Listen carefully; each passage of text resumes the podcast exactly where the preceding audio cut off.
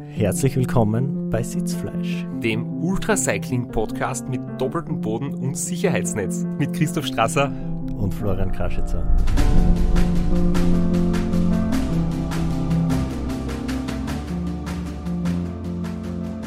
Und heute die zweite Episode mit unserem Gast aus Deutschland, mit Per Bischof. Vor einer Woche, Flo, hast du erzählt, dass du jetzt an deiner Ernährung was machst oder was optimierst, hast schon Entzug an Zimtschnecken? Ja, ist nicht einfach, aber zum Glück kriege ich Unterstützung von unserem Werbepartner. Das macht es ein bisschen einfacher. also es ist jedenfalls äh, nährhaltiger als meine Zimtschnecken. Und zwar trinke ich jeden Tag meinen Athletic Greens Shake, der aus 75 Vitaminen und Mineralstoffen und nur aus zertifizierten Zutaten besteht. Und ich trinke den immer in der Früh, weil zum Frühstücken komme ich nicht mehr.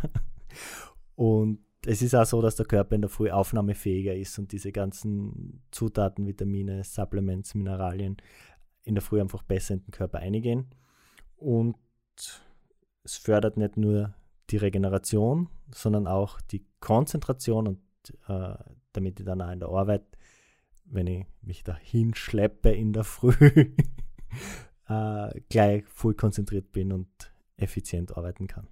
Die erste Woche hat sie also bezahlt gemacht. Hast du jetzt deinen 8,5 Stunden Arbeitstag in 7,5 Stunden fertig, weil du so durchstartest? Ja, ich will jetzt da nicht zu sehr in die Theorie gehen, aber ich verkaufe ja nicht meine Arbeitsleistung, sondern meine Arbeitszeit. Deswegen, die Zeit bleibt gleich, aber ich arbeite natürlich viel effizienter, das ist klar.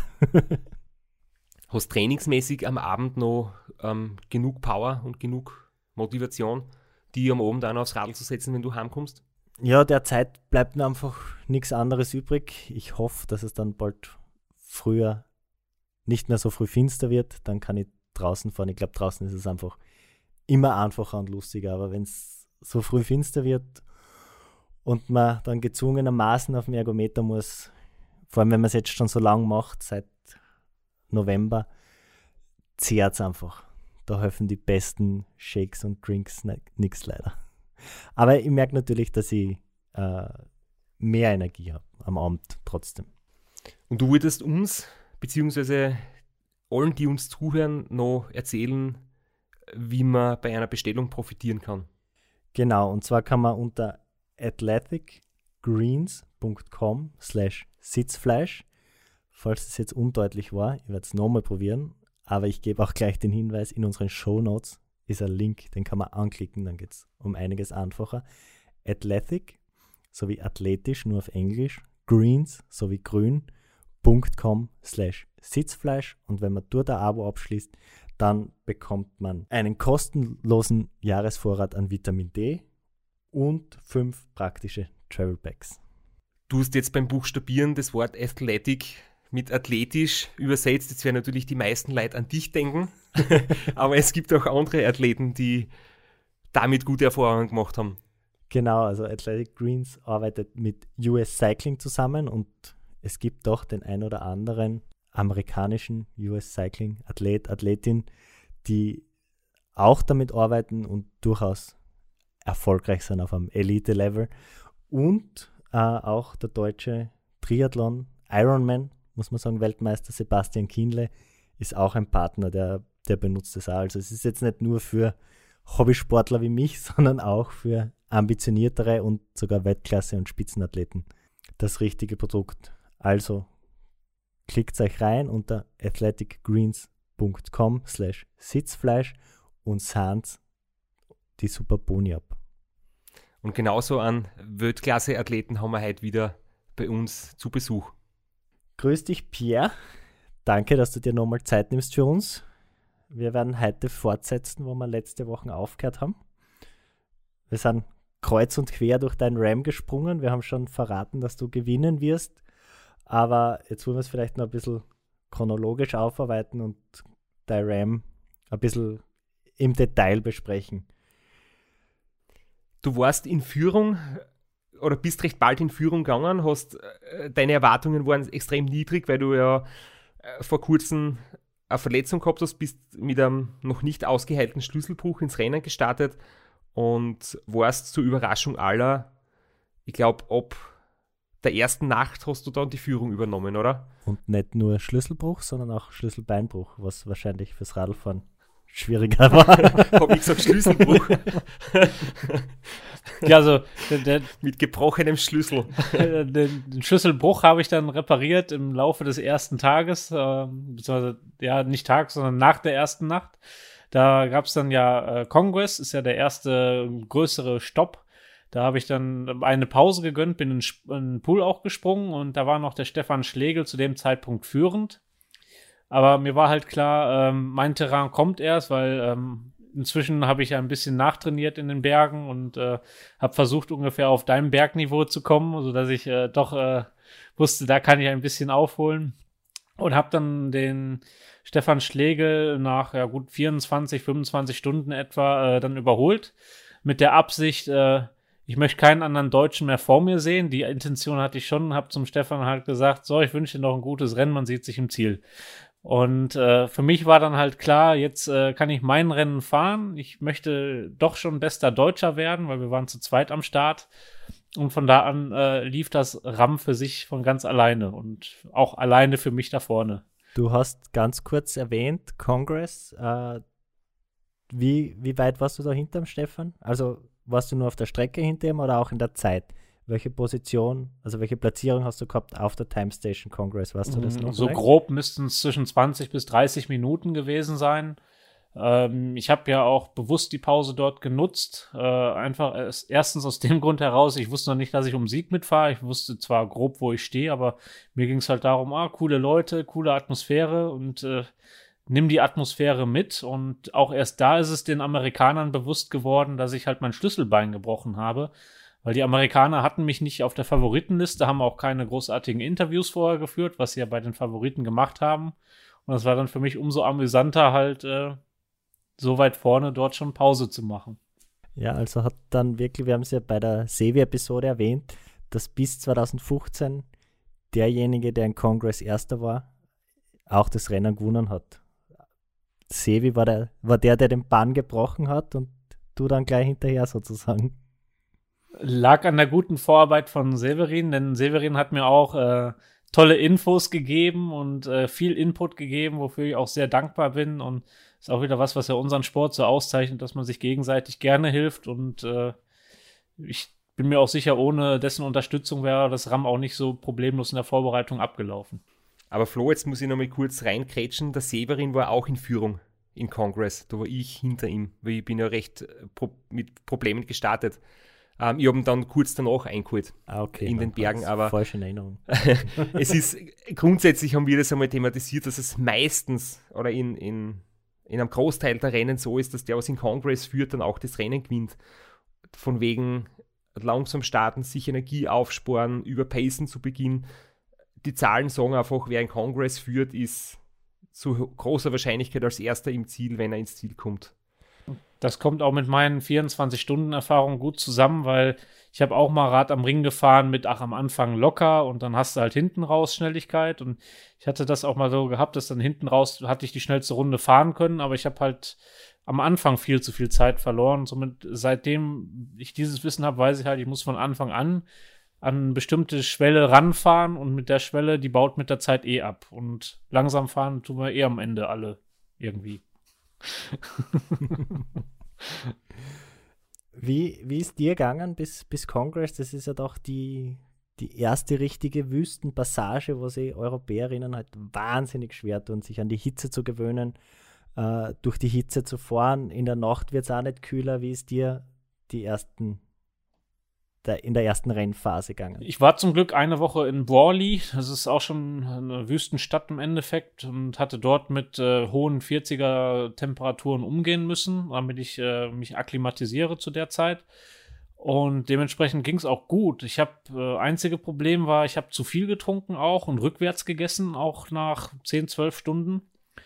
Aber ich hatte ja dasselbe äh, Erlebnis ein Jahr zuvor gehabt bei Rund um Österreich und wusste aber halt dann, ja, ist jetzt nicht schlimm. Jetzt habe ich zu dem Zeitpunkt 6,5, 7 Kilo verloren, aber war ja überwiegend Wasser. und ähm, habe mich aber halt besinnt. Ich habe gesagt, ist nicht schlimm, wir fahren erstmal weiter, ich fange mich wieder. Ich weiß, dass das nichts Schlimmes ist, dass man sich auch mal übertrinken darf und kann. Und von da an lief das Ram wirklich ohne Probleme und ich habe immer mehr meinen Rhythmus gefunden, was das Trinken angeht, was das Essen angeht. Mein Porridge, was ich äh, mir selber äh, zusammengemixt habe, hat hervorragend geholfen. Denn ich weiß nicht, wie der Christoph die ganze Zeit nur da die Endshow trinken kann. Das äh, habe ich auch mal ausprobiert, aber nicht so gut vertragen. Es geht, aber nicht so gut. Da fehlt mir was. Und mit dem Porridge kann ich halt simultan drauf kauen und habe dann in der Psyche das Gefühl, ich habe was Echtes gegessen, auch wenn man es einfach schlucken könnte. Ich habe äh, mit dem Peter Maurer, der für dich Teamchef war, mit dem habe ich auch immer wieder gesprochen und beim Restaurant Austria hat er viele Jahre mitgearbeitet. Und er hat mir immer einmal die Anekdote erzählt von deinem Haferbrei oder von deinem Müsli. Das war so ein Plastiksackerl oder mit heißem Wasser irgendwie, dass es halt äh, leichter verdaulich ist. Und du hast dann quasi das Plastiksackerl in den Mund genommen, ähm, ausgezuzelt, aus, aufgesaugt und das, das war so deine Verpflegung. Aber stimmt es, dass das nicht vorher geplant und geprobt und analysiert war, sondern das war mehr oder weniger so eine spontane Entscheidung. Du hast okay, eigentlich Müsli, geil, mach mal. Es ist so, ich habe Lebensmittelhandel studiert und ein Teil des Studiums war halt auch die äh, Ernährungslehre und somit wusste ich halt, was der Körper für Rohstoffe braucht und ich habe halt gesagt, ich schaue in Amerika, was es gibt, womit ich äh, mein mein, mein Gesöcks zusammenpacke, weil im Worst Case kann ich auch Ensure nehmen, aber das möchte ich nicht unbedingt. Ja, und dann habe ich es äh, in der Vorbereitung halt schon angefangen mit äh, Porridge essen und habe gesagt, Porridge funktioniert. Da, da brauch, braucht man halt ein paar Inhalte, wie halt, also Kalorien waren die Haferflocken, deswegen waren da Haferflocken drin. Dann war, war dort zum Beispiel Kokosraspeln drin für den Fettanteil. Dann war da Schokomüsli drin für leere, also einfach nur Schokoladenstückchen für äh, den Geschmack und für leere, leere Zuckerkalorien. Ein bisschen Fleur de Sal. Und äh, ja, eins vergesse ich gerade, ich komme gerade nicht drauf. Ich glaube, noch brauner Zucker war auch noch drin für die Energie letzten Endes. Es waren halt, äh, ach genau, wichtigste, äh, Leinsamen und ähm, Chiasamen, weil die einen hohen Proteinanteil haben. Und somit habe ich all das, was man in der Grundernährung braucht, abgedeckt. Und für die Vitamine gab es dann halt mein Getränk Headstart und äh, alle 24 Stunden dann eine Vitamintablette A bis Z. Und ja, Aminosäuren schützen die Muskulatur. Das gab es dann auch alle 12 Stunden und alle 5, 6 Stunden etwa, je nach Bedarf, gab es dann einen Proteinshake. Und wenn man halt so grob seinen Körper kennt und grob weiß, wann er wie welche Nährstoffe braucht, dann geht das dann auch ganz gut. Klingt fast zu simpel, um wahr zu sein. Um wahr zu sein. Also es klingt wirklich geil, weil Nein, das, das klingt jetzt blöd, äh, vielleicht schlecht formuliert, aber ein Schuh ist halt auch simpel, weil du trinkst einfach jede Stunde auch Flaschen, aber es ist halt echt von, von natürlicher Nahrung weit weg. Und dass es mit Müsli geht, vor allem so konsequent, ich denke mal, es wird oft über den Geschmack geredet. Ich weiß ja nicht, ob ich jeden Tag 24 Sackerl Müsli essen könnte, ob das dann auf Dauer gut schmeckt. Aber offensichtlich hat es für dich perfekt funktioniert. Man konnte ja auch mal variieren mit einer zerdrückten Banane da drin. Das hat der Peter auch mal hingekriegt. Das war dann auch mal ein netter anderer Geschmack. Und äh, einfach, um auch mal was anderes zu schmecken, gab es dann halt mal ein bisschen Rührei am Wohnmobil. Aber du weißt selber, das Wohnmobil sieht man nicht sehr oft. Also das gab es jetzt nicht sehr oft. Und ähm, was für mich auch wichtig ist, ähm, ich weiß nicht, wie du es auch teilweise handhabst, ist Kaugummi kauen, weil mit einem Kaugummi habe ich zwei Herzschläge mehr und diese zwei Herzschläge mehr sind gerade hinten raus sehr wichtig, weil ab einer Herzfrequenz von unter 100 schlafe ich auf dem Rad ein. Und ein Kaugummi gibt halt ein bisschen das Gefühl, du kaust was, du isst was. Und so war es immer. Ich habe halt Porridge gegessen, danach ein Kaugummi genommen, dann halt gekaut und so war in der Psyche halt, alles klar, du hast gegessen. Das sind so unsere, unsere Wachmachtricks für die zweite Hälfte des Rennens. Das funktioniert beim Christoph auch einwandfrei. Oder, oder scharfe Zuckerl, die so richtig extrem nach Minze oder Menthol schmecken. Oder der Geheimtipp überhaupt, das äh, Mundwasser. Scharfes Mundwasser, so lang wie es geht, drinnen halten, bis da die Tränen kommen. Da steigt der Puls wahrscheinlich um drei Schläge, nicht nur um zwei. Werde ich mal testen. Aber das, was ich vorher gemeint habe, es klingt fast zu simpel, um wahr zu sein. Du hast das halt reduziert aufs Wesentliche und da sieht man, wie einfach Ernährung sein kann oder wie, mit wie wenig der Körper, wenn es die richtigen Dinge sind, einfach optimal funktioniert, dass man nicht immer alles übermäßig analysieren oder überverkomplizieren muss. Es hilft halt, dass man es ja so einfach wie möglich macht. Und deine Methode ist halt nahezu einfach wie möglich. Stimmt ja wahrscheinlich auch nicht ganz, weil du nimmst ja auch noch bestimmte Nahrungsergänzungsmittel zu bestimmten Zeitungen zu dir. Ist ja bei mir nicht anders, weil ein Highlight war, da gibt es auch eine Videoaufnahme von, da sagte mein Betreuer irgendwann, boah Junge, du stinkst. Und derjenige hat halt dann gesagt, du stinkst nach Ammoniak. Und dann war mir halt klar, Ammoniak heißt Muskelverbrennen, also muss ich halt wieder Proteine um Muskel aufbauen und noch wichtiger Aminosäuren zu mir nehmen, um die Muskeln zu schützen. Also die paar, die man da halt noch hat irgendwann. Aber mit dem Wissen, und das ist halt Wissen, was ich aus der Ernährungslehre habe und Co., kann man dann halt dementsprechend auch immer gezielt sich ernähren. Und ich denke mal, jeder hat so seine eigene Methodik dahinter und beim RAM, bei so einem Rennen muss man halt viele, viele Sachen auch ein bisschen improvisieren und dann halt auch adaptieren. Und Kaum vor allem Wissen und man, man braucht halt auch das Gespür für den eigenen Körper. Also äh, ich denke, selbst wenn, wenn man dir jetzt nicht sagt, dass du stinkst, du hättest wahrscheinlich irgendwann das Gefühl schon dafür gehabt, dass da jetzt was fällt. Und wenn du das Wissen hast, was es ist, hilft natürlich super. Wir haben das bei uns, also beim Christopher aufgearbeitet in, im, im Scheitern 2015 war das mit ein Grund, dass die Zuständigkeiten nicht klar aufgeteilt waren, dass, dass wir nicht genau gewusst haben, was wir überhaupt zu sich nehmen oder was wir ihm überhaupt da einflößen, weil keiner so recht gewusst hat, was passiert. Und das ist dann in den, das haben wir dann analysiert und in den Jahren drauf verbessert. Apropos Ammoniak, es gibt in Kansas zu Beginn eine riesengroße Rinderfarm. Kannst du dir an die erinnern? Oh, ja. Die ist einige Kilometer lang und da stehen, da stehen zigtausende äh, Rinder und es ist staubig und, und es stinkt und es ist echt unglaublich. Also ähm, da ist, ich, irgendwie Proteinmangel oder sowas vorhanden in ganz ausgeprägter Form. Absolut, da haben wir auch. Es ist einer der hässlichsten Plätze im, im Race Across America, die Rinderfarm in Kansas. Auf jeden Fall ein beschissener Platz, absolut, ja. Und äh, ich kann ja Leute nicht verstehen, die ohne Halstuch Fahrrad fahren. Ich fahre ja immer mit Halstuch. Und da war ich auch wieder sehr froh, dass ich ein Halstuch hatte, dass ich halt mit Halstuch auf der Nase gut hab fahren können, weil dann war es einigermaßen erträglich. Wir hatten ja letzte Woche kurz über das Team gesprochen und ich möchte mal drauf, auch darauf hinweisen, wie, äh, ja, wie frech ich war. Meine medizinische Erfahrung, die ich in meinem Team hatte, bestand aus einem Feuerwehrmann. Und der Feuerwehrmann, der kennt sich ja auch mit Bränden aus, der war dann auch zeitgleich mein Arschbeauftragter, so dass ich halt auch auf dem Arsch nie Feuer gefangen habe. Und äh, so war dann halt die Einteilung. Und mein Physiotherapeut war nur ein gelernter Masseur, der halt noch sich schulen lassen hat, wie er meine Schulter flicken kann, wenn was ist. Und äh, das waren sozusagen die Fachleute. Und Peter war halt derjenige, der halt verantwortlich war fürs äh, Zeitmanagement und die Amerika, also Race Across America Erfahrung mitgebracht hat in unser Team.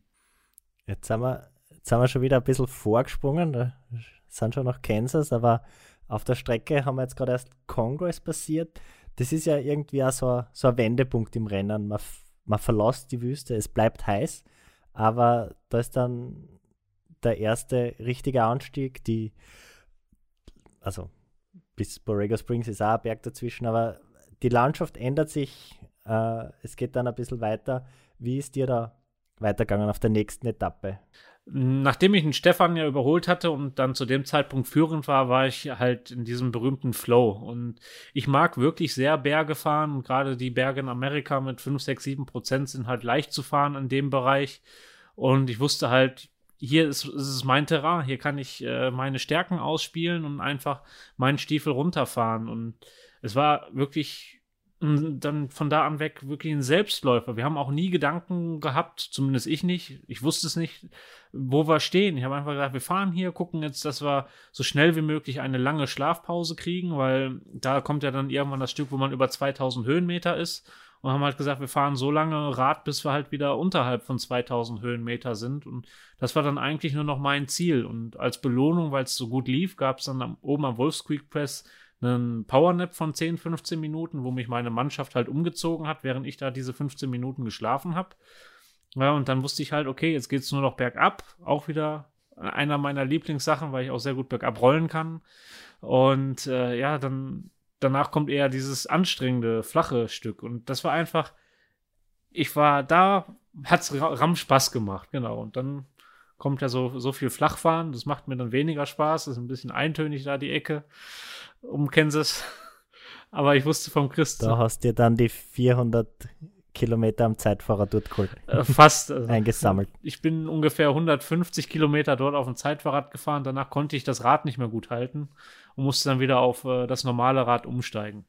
Du hast es erwähnt, du warst im Flow. Du hast gesagt, ihr habt euch nicht mit dem Ergebnis auseinandergesetzt. Aber du hast natürlich gewusst, dass du auf der Strecke der Erste bist, oder? Auf der Strecke ja, aber zu dem Zeitpunkt noch nicht mit wie viel Vorsprung. Und der Peter hatte ja ein Timeschedule ein virtuelles für sich. Da wusste ich auch nicht, wo ich stehe. Und dann gab es halt äh, den viereinhalbsten Tag ungefähr, viereinhalb, fünften Tag. Da hatte der Christoph mir dann eine Nachricht geschrieben und dort hatte ich dann das erste Mal so wirklich wahrgenommen, weil der Christoph schrieb, hey, wie krass ist denn deine Leistung? Äh, ich weiß nicht, was du noch so grob wiedergeben kannst, Christoph. Das ist, dann habe ich das von dir als O-Ton, das hört sich viel cooler an. ich müsste jetzt echt schauen, ob ich das noch irgendwo finde in den gesendeten Nachrichten. Ich weiß, ich habe da ein recht langes E-Mail geschrieben und, und die hat wirklich ehrlich gesagt, äh, oder war es eine Facebook-Nachricht, irgendwie hat dieses angekommen. Und ich glaube, der Peter hat es dir dann auch vorgelesen. Ähm, ich habe einfach gedacht, hey, das ist so geil, was ihr da abzieht und ich würde gerne ein bisschen, ja, was schreiben, vielleicht, vielleicht ist es zumindest zum Lachen oder hilft so ein bisschen Motivation.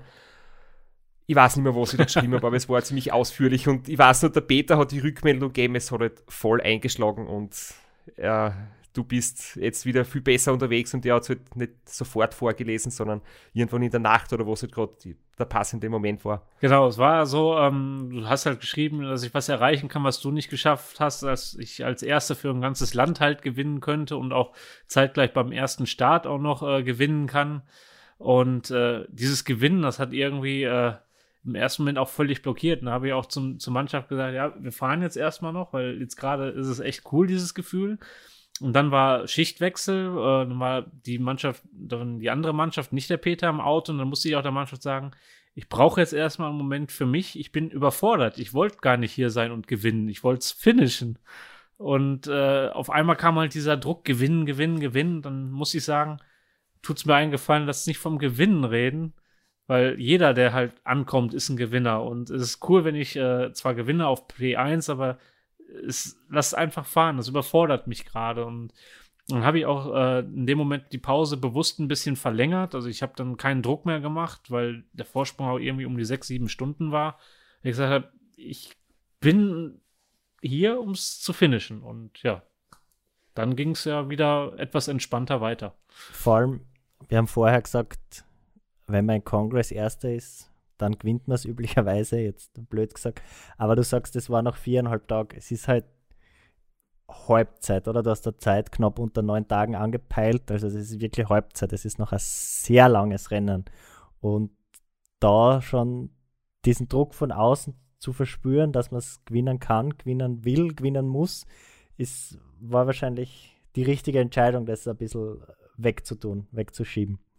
Absolut. Also für mich, für meine Psyche, ja. Ich habe zwar auch mitbekommen, was andere Leute schon geschrieben haben und äh, wie sie schon vorgefeiert haben, weil es ist relativ klar, wenn man viereinhalb Tage beim RAM durchgefahren ist, ist die Ausfallquote dann hinten raus sehr gering. Also die meisten Ausfälle kommen in diesen ersten viereinhalb Tagen und hinten raus schafft man das Rennen zu finishen. Und dann war halt für mich klar, wir fahren es immer noch so gut wie möglich zu Ende, aber ohne Druck, jetzt hier auf Platz 1 zu schauen und ähnliches, sondern einfach fahren. Und das haben wir auch gemacht. Wir sind einfach weitergefahren. Mir ist ja damals vor vielen Jahren ähm, bei meinem ersten Ram-Sieg ähnlich gegangen. Und da habe ich die Erfahrung gemacht, die glaube ich du jetzt auch gerade beschreibst, nämlich du hast ein Ziel in deinem Kopf. Das ist in deinem Unterbewusstsein eingebrannt irgendwie und du hast das vielleicht schon Monate oder vielleicht sogar Jahre für dich so entwickelt warum fährst du das RAM, was ist der Grund, was ist dein Ziel, was nimmst du dir vor und das kann man dann im Rennen eigentlich nicht mehr ändern. Für mich war das zum Beispiel so, ich bin 2011 dann auch schon mit, mit Hoffnung und, und das Ziel war schon klar, aber ich habe mir jetzt nicht wirklich das getraut, so richtig zu erwarten, dass ich da Erster werden kann. Und dann bin ich in Führung gewesen und zwei Tage vor dem Ende, bevor wir ins Ziel gekommen sind, hat mein Team angefangen mit, eigentlich könntest du es in unter acht Tagen fahren. Und dann sind Nachrichten von einem Kollegen vom Rainer Hochgatterer gekommen, der beim Wolfgang Fasching oft dabei war, der auch ganz ein RAM-Experte ist und der gesagt hat, er hat ausgerechnet, es ginge unter 8, wenn ich ab sofort diesen, diesen Geschwindigkeitsschnitt fahre. Und das war für mich einfach eine Katastrophe. Ich habe völlig die Nerven weggekaut, ich war total schlecht gelaunt und ich habe einfach nur Druck, Undankbarkeit und, und Respektlosigkeit verspürt. Mir gedacht, hey, wir sind in Führung, wir fahren ein Wahnsinnsrennen, es ist einfach nur geil und plötzlich kommen die Meldungen, du könntest noch viel mehr schaffen. Und ich habe gesagt, okay, ich will nicht noch mehr schaffen. Ich will ja jetzt einfach so weiterfahren und wenn wir so weiterfahren und das gewinnen, ist das einfach genial. Und wenn dann vom Team höhere Ziele kommen und das Team dich noch mehr pushen will, habe ich da auf Widerstand geschalten. Exakt so ging es mir, weil Peter hat halt auch gesehen, wie das Timescale war und ich bin in Anführungsstrichen immer langsamer geworden, was auch an meiner Fahrweise lag, warum ich langsamer geworden bin. Weil ähm, für mich war dann äh, auch so dieser Moment, dann standen immer mehr fremde Leute am Streckenrand, wo ich mir gesagt habe, hey cool, die, die Leute, die sind, die kennen mich nicht, die kommen jetzt gerade raus, feuern mich an und ich hatte dann schon um die zwölf Stunden Vorsprung gehabt. Wir, ja, dann, dann gebe ich den halt auch das so einen Moment wieder, so nach dem Motto, ja, komm, mach hier schnell ein Foto oder wenn die äh, RAM Media Crew gekommen ist, das hatte einen Sicherheitsaspekt für mich wo ich gesagt habe, ich mache mit denen nur Interviews, äh, wenn ich stehe, weil ich halt nie weiß, wie die Auto fahren und ich halt Sorge hatte mit meinem Schlüsselbein, blöde, blöde Bewegungen, zu wenig Platz für mein Rad, weil ich musste ja immer noch Schlaglöchern aus dem Weg gehen. Und ich halt gesagt, ich mache die Interviews im Stehen. Das ist für mich auch ein Sicherheitsaspekt. Dann kann man auch gerne nochmal mehr Faxen machen im Stehen, anstatt immer nur beim Radfahren. Und ähm, so habe ich dann das RAM mehr oder weniger meinen Willen durchgesetzt und zu Ende gefahren und nicht so, wie es vielleicht möglich wäre oder äh, halt nach Peters Vorstellung. Ja. Du hast das angesprochen, das, das Faxen machen, vielleicht ein bisschen ein heikles Thema. Also ich weiß es vom Straps, äh, der enttäuscht die Fans am Streckenrand. Also die Time Station Washington von neunmal ist er dort ein einziges Mal zugefahren und stehen geblieben. Die waren, sind bei unserem letzten Antritt extra vor zur Ampel kommen und auf einmal birgt er ab. Die haben ja Glück nicht fassen können. Aber ähm, das ist so ein bisschen, vielleicht magst du das selber erklären, das ist so dein Ding. Du wirst den anderen sagen, dass du es bis zum Schluss ernst nimmst. Irgendwie ist das so die Einstellung von mir, so quasi jeden Moment meine absolut beste Leistung geben, aus Respekt dem Rennen gegenüber, aus Respekt den anderen Fahrern auch gegenüber. Aber es ist natürlich manchmal schon muss ich ja sagen, ich habe manchmal ein irrsinnig schlechtes Gewissen, wenn zum Beispiel die Katie, unsere, ähm, eine Freundin von uns, die jedes Jahr in Ohio für ein paar Stunden die Crew quasi beherbergt und was zum Essen vorbereitet und ihr könnt sich da duschen gehen oder mal in den Pool springen. Und ich habe nicht einmal zwei Minuten Zeit zum Stehenbleiben, sie kurz zu drücken und Danke zu sagen. Da habe ich oft danach fast äh, Tränen in den Augen gehabt, weil ich mich so schlecht gefühlt habe. Aber andererseits denke ich mir, es ist ein Rennen und ich kann beim Rennen einfach nicht den anderen Leuten eine Freude machen und dabei Zeit liegen lassen. Das ist so mein Verantwortungsbewusstsein und du bist da ganz anders. Du, äh, du schätzt es so sehr, dass Menschen kommen, dich anzufeiern und du bleibst halt dann kurz stehen, machst äh, ein Autogramm oder äh, plauderst ein paar Sekunden mit denen und fährst dann weiter. Und da habe ich mir halt gedacht, so das ist vielleicht den anderen, die weiter hinten fahren, die anderen Finisher, die um die Karenzzeit kämpfen, ähm, irgendwie komisch, wenn dann der Führende sich so locker Zeit nimmt und hinten brennt der Hut. Und deswegen habe ich zum Beispiel für mich gesagt, ähm, auch den anderen Fahrern gegenüber, der hinten leidet und alles gibt, dann soll der Führende auch leiden und alles geben. Leid ver verarbeitet jeder in einer anderen Form und äh, ich kann, kann mir halt viel mehr Energie ziehen mit den Teilen der Freude von den Leuten und ähnliches, was ich halt für mich wahrscheinlich auch brauche. Ich, ich weiß nicht, wie man leidend Rad fahren kann. Also ich äh, versuche mir den Leid, dem gehe ich ganz, ganz viel aus dem Weg. Deswegen habe ich auch zu wenig Erinnerung wahrscheinlich an leidende Momente auf dem Rad. Aber da, da komme ich dann später zu, wo ich leidende Momente mal hatte. Aber beim RAM hatte ich halt wirklich kaum einen leidenden Moment, wo ich halt sagen kann, diese Freude, diesen Spaß und jeder fährt seine Geschichte, jeder fährt sein eigenes RAM. Und ähm, ich, ich bin froh, ich habe nur mit sechs Stunden Vorsprung gewonnen und äh, kann sagen, es war ein knappes Rennen. Wenn, wenn man halt bei dir dann drauf schaut, sieht man, oh, Christoph hat 24 Stunden Vorsprung. naja, was, was machen denn dann die anderen den ganzen Tag? Das ist ja wieder die andere Seite der Medaille. Und klar, es ist fair, diese Einstellung. Und ich glaube, ich glaub, auch wenn du am Start wärst, würde ich auch nochmal ein anderes Rennen fahren. Dann werde ich wahrscheinlich auch schneller fahren, aber es ähm, wird dann auch interessant. Wer weiß, vielleicht kann man sich auch herausfordern, aber äh, jedes, jedes Geschichte oder jedes Rennen hat seine eigene Geschichte und es fällt, wie es fällt. Und jeder Charakter ist auch anders. Du hast vorher gesagt, zwischenzeitlich hast du schon zwölf Stunden Vorsprung gehabt.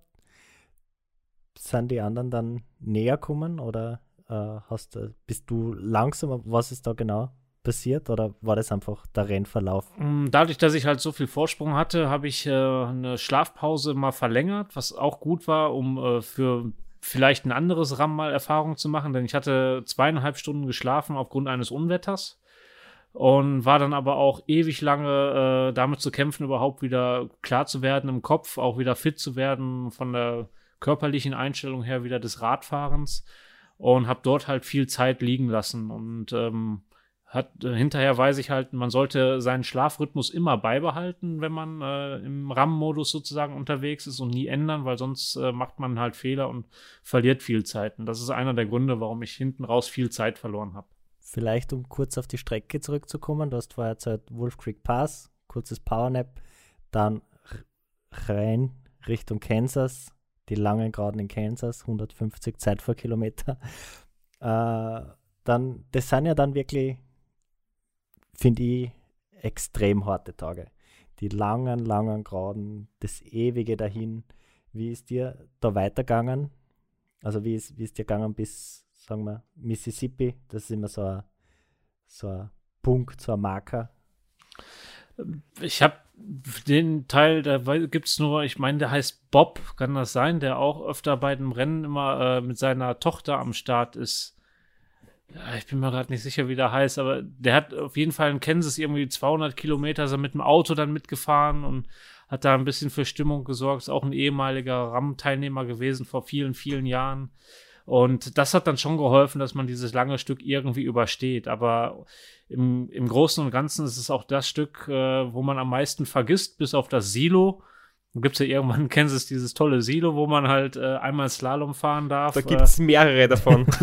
ich weiß halt nur, du fährst geradeaus, geradeaus, siehst einen schwarzen Punkt, dann fährst du links, rechts und das ist ein Highlight auf der Strecke, ja.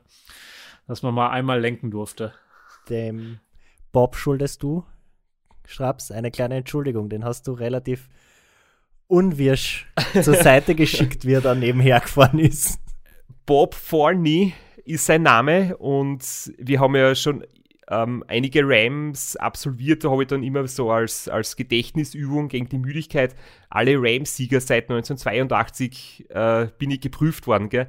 Und Bob Forney hat das Rennen in den 80ern einmal gewonnen und dann war eines Nachts in Kansas, der ist auf so einem Liegerad unterwegs, auf so einem Human-Powered Vehicle, also so ein voll verkleidetes Liegerad, extrem spaciges Gerät. Ich glaube, das war sogar neongelb, zumindest so in meiner Erinnerung, hat so leuchtend gelbe Farbe gehabt.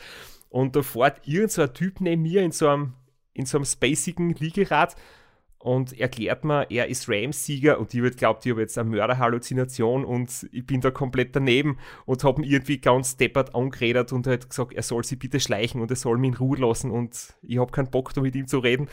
Und erst später habe ich dann irgendwie erfahren, das war ein Ram-Sieger und der wollte eigentlich mich motivieren und ich habe ihn da irgendwie observiert, weil ich es überhaupt nicht ausgehalten habe, wie der Typ da auftreten ist neben mir.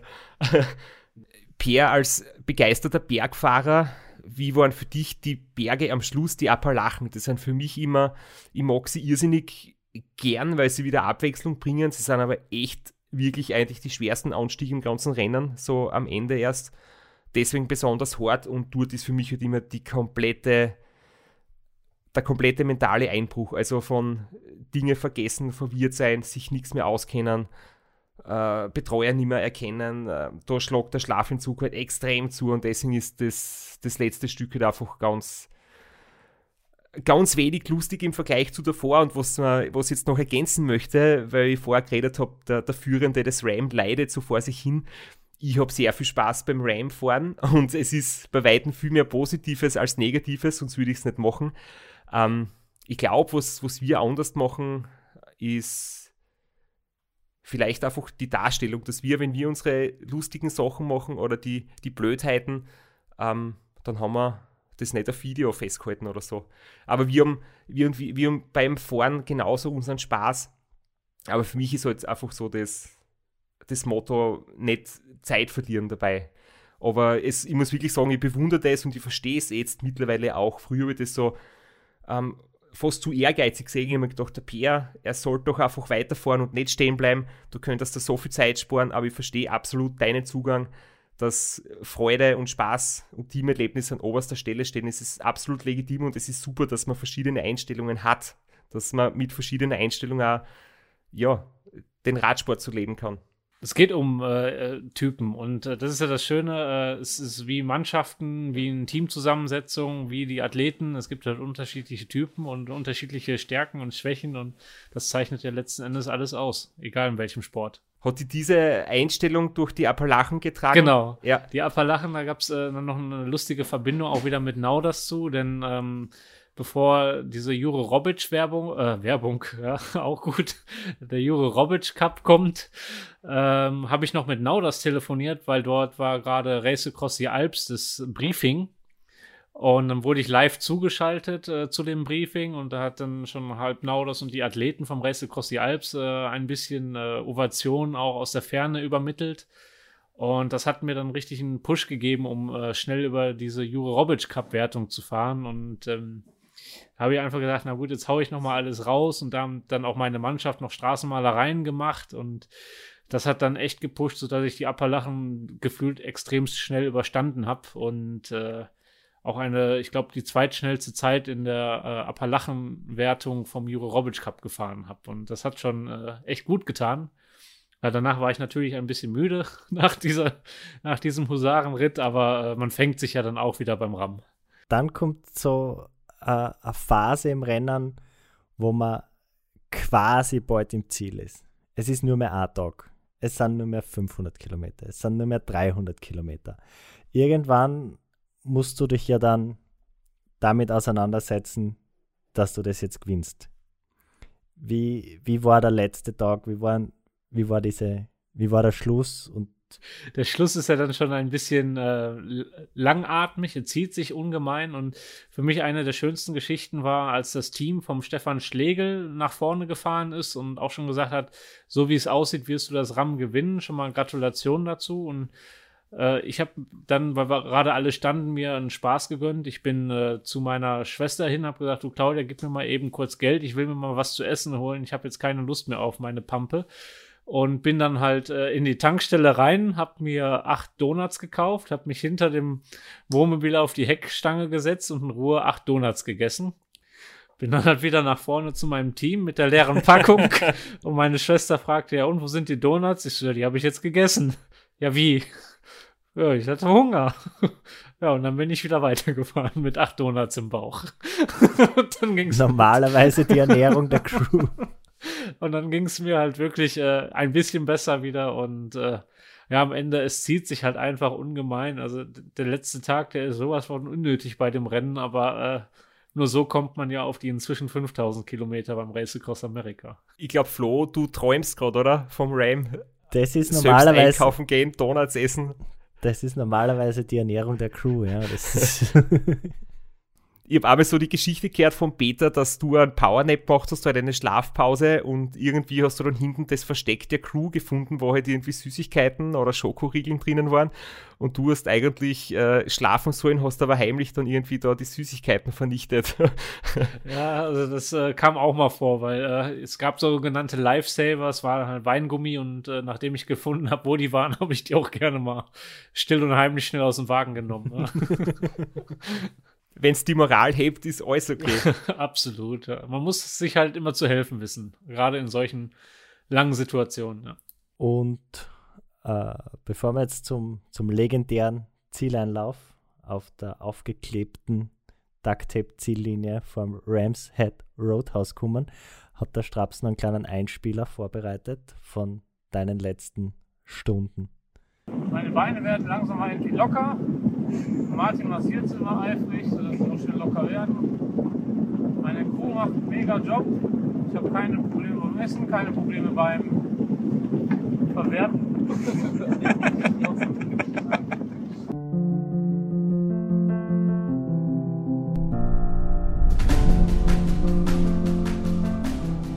Und will mich bei euch einmal bedanken für die vielen, vielen Posts. Lässt mich die Nacht nicht überstehen und äh, ja, Wahnsinn, was abgeht auf Facebook. Ich muss sagen, mega, macht echt Laune. Ich freue mich mal drauf, dann nach dem Rennen das alles auszuwerten. Also, macht's gut. Bis morgen. Also wegen des Verwerfens einer meiner lustigsten äh, Toilettengeschichten war dann halt, als ich äh, irgendwann dann mal wieder nach einer Regelzeit, ähnlich wie es bei dir auch geht, dann halt mein großes Geschäft erledigen musste. Und da kam ein Hund ganz freudig zu meiner Betreuermannschaft, hat die Betreuermannschaft begrüßt, hallo, alles gut bei euch und so weiter. Und dann hatte ich dann gerade mein Geschäft fertig, wollte dann auch zu dem Hund gehen und der Hund roch an meinem Geschäft und weg war der Hund. Also, der kam dann nicht mehr wieder. Dieses Revier ist besetzt. genau.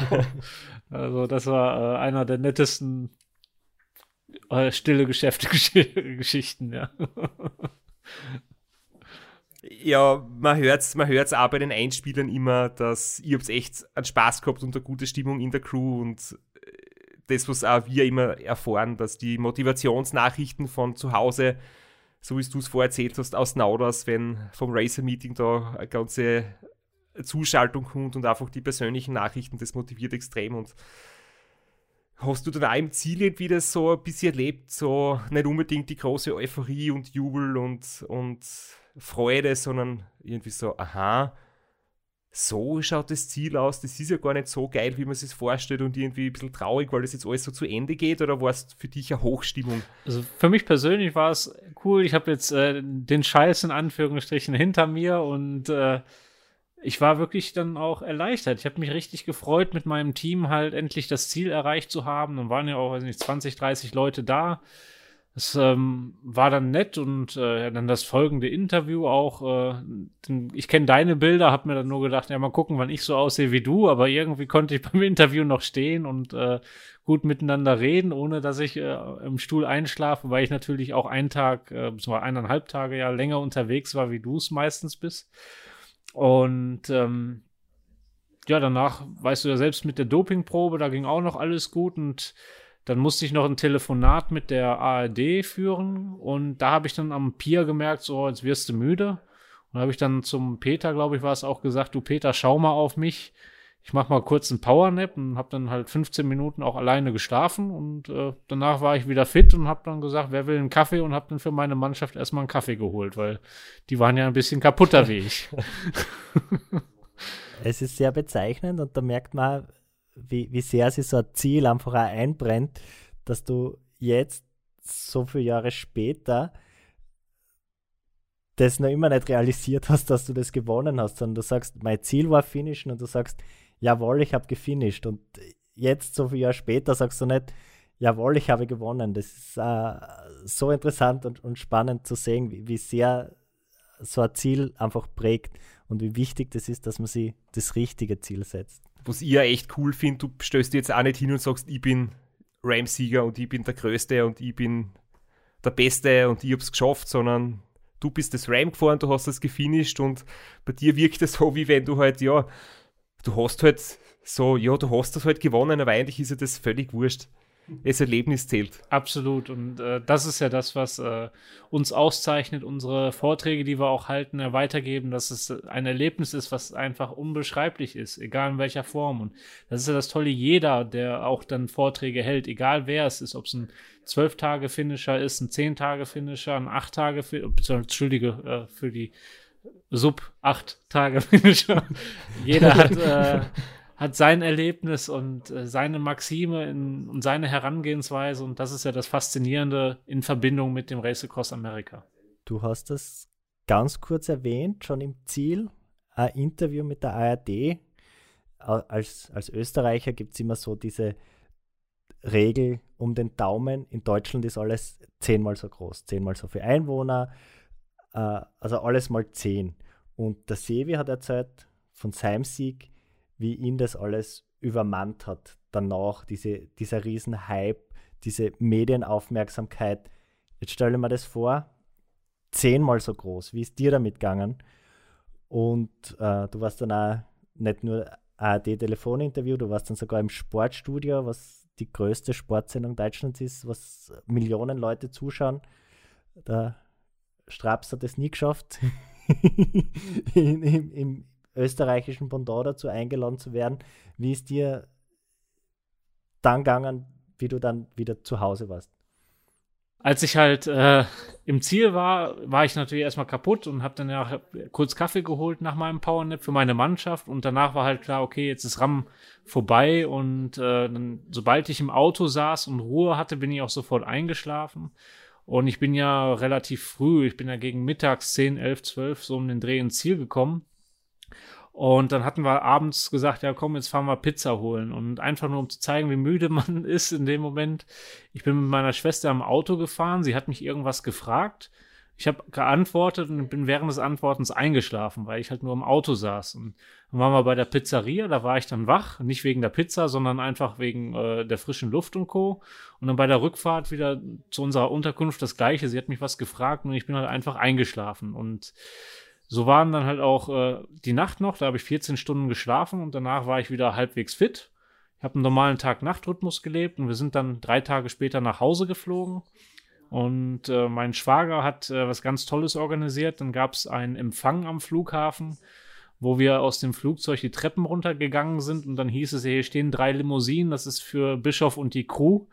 Und dann hatten wir einen sogenannten VIP-Empfang, sind dann halt äh, zur VIP-Lounge gefahren worden und dann mussten wir halt unsere äh, Kofferbutton abgeben. Das ist unser ganzes Gepäck von der, vom Flughafenpersonal bis ans Auto getragen worden. Und dann gab es dann halt einen, oh, ja, einen Presseempfang, auch mit der Bild-Zeitung dabei, was ja die größte Zeitung Deutschlands ist. Und ähm, dann durfte man auf einmal in irgendeiner Form halt im Rampenlicht stehen. Aber ich habe, ich denke mir immer, auch heute noch, ich mache das Ganze für mich, für mein Erlebnis, für mein Abenteuer. Wenn Leute daran teilhaben wollen, lasse ich sie immer gerne daran teilhaben. Aber am Ende des Tages geht es ja um das, was ich gerne mache. Und wenn es andere eine Freude gibt, wenn ich davon erzählen soll, dann mache ich das sehr, sehr gerne. Ich kann mich erinnern an ein großes Posting von dir. Und ich bin mir nicht sicher, ob das kurz nach dem Ram war oder halbes Jahr später. Aber irgendwann hast du gesagt, okay, es ist jetzt Zeit zum Erwachsenwerden, so nach dem Motto, jetzt hast du das, das RAM erlebt und jetzt ist irgendwie genug von dem Scheiß und jetzt möchtest du mal so ein seriöses Leben äh, anstreben. Und das ist jetzt die Frage, bist du mittlerweile erwachsen geworden? Also, erwachsen näher, denn also 2016 war ja schon mein Plan, äh, ich höre jetzt auf mit, mit dem ganzen Unfug, weil man hat ja schon viel Geld investiert und äh, man ich tue mir halt schwer mit dem Selbstmarketing und äh, Leute immer dran anzuhauen, hey, gibt's mir Kohle, damit ich mein Abenteuer leben darf. Und somit habe ich dann halt für mich immer diesen, ich bin der kleine Pierre, der halt das Rahmen gefinisht hat. Und ja gut, ich habe es auch gewonnen, das ist passiert, aber wie gesagt, ich habe es gefinisht und das war so für mich dann, dann fertig. Und äh, Leider ist in dem Jahr 2016 ja auch meine Beziehung dann letzten Endes kaputt gegangen. Das hat nichts mit dem RAM zu tun, sondern äh, wir haben halt einfach uns selber auch weiterentwickelt, wo dann die Nauders-Beziehung dann nicht mehr die war, wie sie vorher war. Und ähm, so war dann halt klar, naja, ich muss jetzt einen anderen Lebensweg einschlagen. Und äh, mit 32 ähm, muss man halt schauen, dass man irgendwann auch mal äh, gesund älter werden kann. Ich meine jetzt nicht körperlich gesund, sondern halt auch finanziell gesund. Und da muss ich halt schauen, wie schaffe ich den Absprung, ein Erwachsenenleben aufzubauen. Und ich denke mal, das Erwachsenenleben wollte ich auch dann schon 2016 anstreben, aber dann rief ja Red Bull an. Und wenn Red Bull halt sagt, du Pierre, äh, Race Across America ist zwar hart, aber wir sind härter, dann möchte man natürlich die Erfahrung machen. Und dann bin ich ja 2017 zum Race, äh, zum Red Bull Transsibirien Extreme gekommen. Und ich denke, äh, das erfordert fast noch eine dritte Episode, weil wir sind schon wieder so weit fortgeschritten. Eigentlich wollten wir ja zwei Episoden machen. Erste Episode dein Werdegang, Race Across America, zweite Episode Trans-Siberia Extreme. Dieses, diese Mischung aus Ultraradrennen, aber doch Etappenrennen, wobei die Etappen extrem lang sind, teilweise über 1000 Kilometer.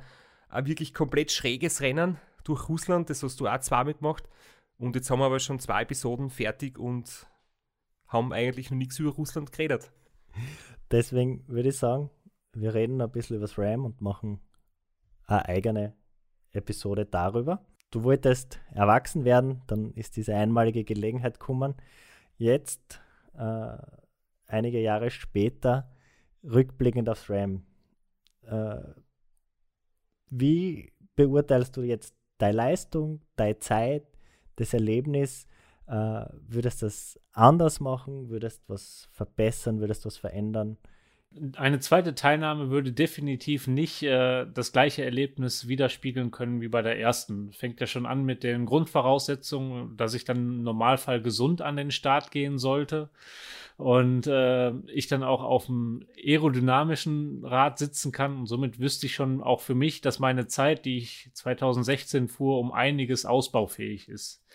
Mich hat mal der Andy Clavadetscher auch angesprochen, ist selber Race Across America Sieger, der halt sagte, ja, deine Zeit ist äh, mit neun Stunden, äh, neun Stunden, ja, neun Tage und 17 Stunden ja eh nichts wert, wo ich gesagt habe, du kannst dein Rennen nicht mit meinem vergleichen. Und es ist halt, jedes Rennen ist ein eigenes Rennen. Und ich, äh, ich finde es halt faszinierend, wie Christoph sich immer wieder pusht auf die acht Tage, aber im Endeffekt äh, es ist nie so machbar, weil jedes Rennen nochmal eigen ist. Und das hat er speziell in seinem letzten Sieg ja erfahren mit den Wetterkapriolen, die er hatte, Umleitungen, die er fahren musste. Und ich habe auch keine genaue Aufzeichnung. Ich weiß auch nur, ich bin über 5000 Meilen gefahren, obwohl offiziell ja das Rennen 4800 Meilen lang ist. Und daher, äh, Meilen, Kilometer, Entschuldigung, lange ist ja äh, kleiner Unterschied. Äh, und ähm, daher auch dann wieder, wenn ich nochmal fahren sollte, wären es halt andere Voraussetzungen, auch spannend. Und dann ist natürlich mein persönliches Ziel auch schon ein bisschen an eine Zeit geknüpft, äh, die ein bisschen in Richtung, Richtung Christoph-Zeit gehen würde, aber äh, natürlich nicht unter acht Tage, weil das ist für mich ein Ziel, wo ich sage, das wäre zu hoch. Aber weit unter neun Tage könnte machbar sein. Aber dafür gibt es eine Voraussetzung, die ich heutzutage halt habe. Ich möchte kein eigenes Geld mehr investieren und ich muss halt auch noch meine Lohnnebenkosten irgendwo kriegen. Und wenn man selbst kein gutes Marketing macht, kein Selbstmarketing, ist das Ganze natürlich schwer, dass da einer aufsteht und sagt, hier, nimm mal Geld, fahr mal los. Aber du bist heute im Sitzfleisch-Podcast und vielleicht ruft dich morgen wieder wer an und sagt, hey Pierre, ich habe 10.000 Euro für dich. Meine Nummer steht zur Verfügung. Ja. Danke, dass du dir Zeit genommen hast. Jetzt schon die zweite Woche in Folge und Du hast zugesagt, jetzt mit uns nächste Woche noch eine dritte Episode aufzunehmen, damit wir da einen schönen Abschluss finden und dieses Trans-Siberian Extreme Bicycle Race auch noch gebührend abschließen zu können. Danke vielmals fürs Kommen und wir hören uns nächste Woche wieder. Wir hören uns bald wieder. Ciao.